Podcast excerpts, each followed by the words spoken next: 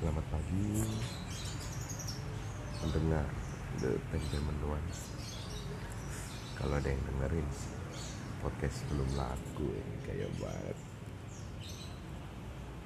Pagi ini sambil dengerin kicauan burung Di tetangga sebelah Saya mau bahas bola lagi karena MU baru aja menang lawan Spurs. 1-0 saya nonton live langsung dari rumah nonton di Sport. Uh,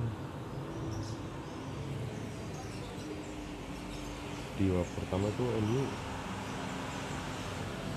ya nunjukin lah kalau dia tuh gol papan atas ya mainnya rapi bagus nyerang uh, passing satu dua lancar serangan-serangannya berbahaya dan saya melihat kemarin itu jarak antar lini di waktu pertama ya jarak antar lini itu sangat dijaga. Uh, sekali bertahan menggunakan serangan balik dengan uh, hasil ingat yang sangat press lari sana lari sini sangat press ke Eh, pemain-pemain Spurs terutama gelandang dan backnya dan terbukti gol hasil intercept dari lima. Kasih Pogba Pogba umpan diagonal. Rashford Rashford dengan santainya dengan tendangan yang gak keras kalau dari TV itu gol. Satu nol. Dan di babak kedua tuh anjir itu akar petir banget ini kayak selalu tuh defend habis walaupun sekali menyerang kalau nggak salah tuh Pogba tiga kali we masuk terus Martial sekali kalau nggak salah. Saya agak lupa atau Rashford sekali itu rapet banget antara back tengah dan tiga pemain depan. Hmm, seolah-olah kayak parkir bis ya dengan menggunakan tujuh pemain. Tapi ya udahlah itu mungkin taktiknya Solskjaer yang membuktikan bahwa dia sebenarnya itu nggak baru-baru juga gitu. Melawan tim besar. Apakah ngikutin uh, Ferguson? Ya namanya juga pelatihnya ya selama berapa tahun? 10 tahun lebih. Jadi ya ngikutin hal yang positif ya gak apa-apa sih. Yang penting menang ya ya nggak bro nah, tapi sebenarnya itu dari episode 5 kali ini tuh saya agak menyoroti perubahan Real Madrid. Entah perubahan entah penurunan ya tapi bagi saya itu penurunan. Hmm,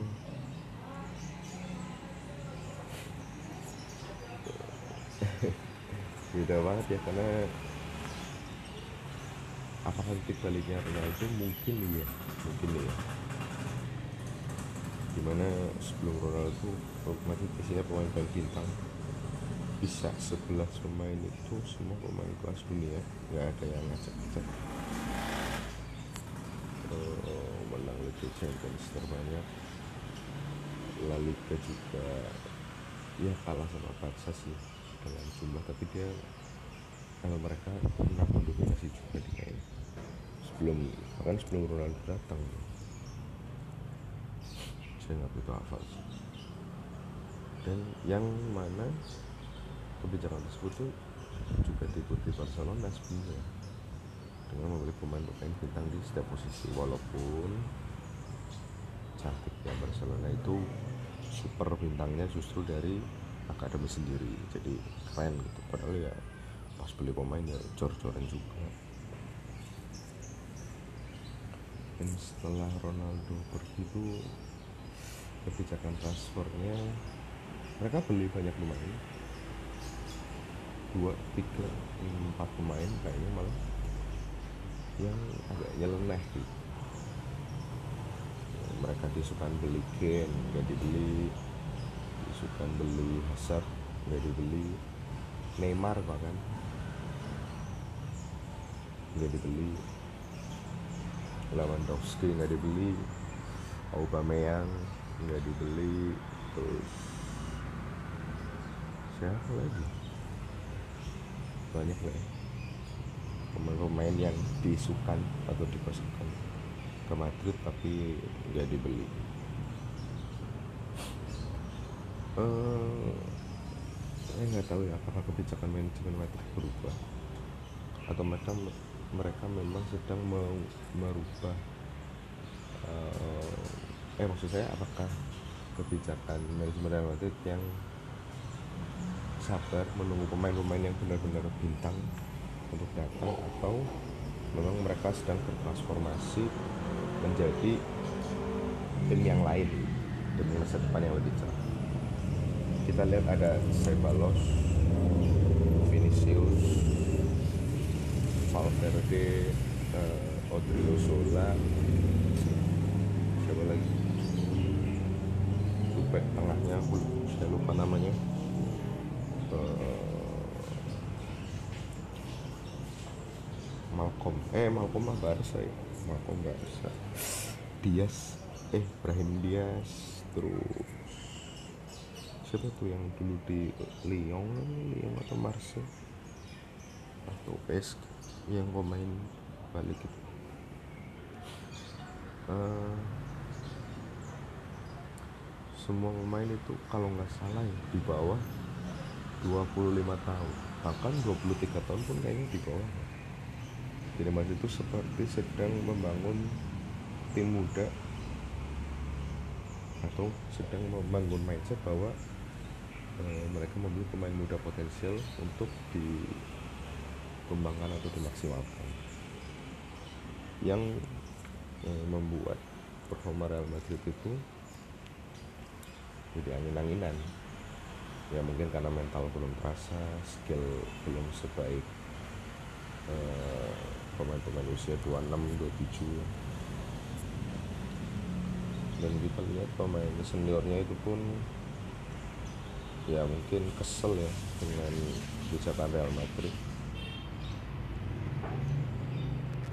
Jadi mereka malah semakin uh ini udah bintang. Minoritas. Awas lu macam-macam sama senior gitu. Ya kalau kasih saya sih. Jadi prediksi saya itu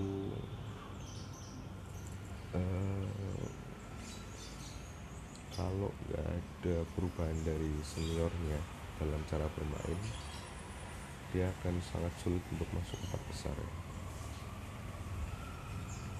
Hmm, walaupun saya baru lihat Madrid sekali sih musim ini. Pas menang 3-0 saat Copa del Rey itu. Tapi mainnya pun nggak istimewa juga sih. Nggak istimewa. Nggak Madrid gitu yang selama ini selalu jadi pengganggunya Barca atau bahkan rival utama ya.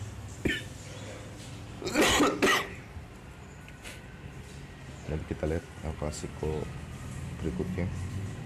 Apakah masih prestis atau ya penurunan kualitas yang sangat kentara kita nggak tahu. Terima kasih dan selamat pagi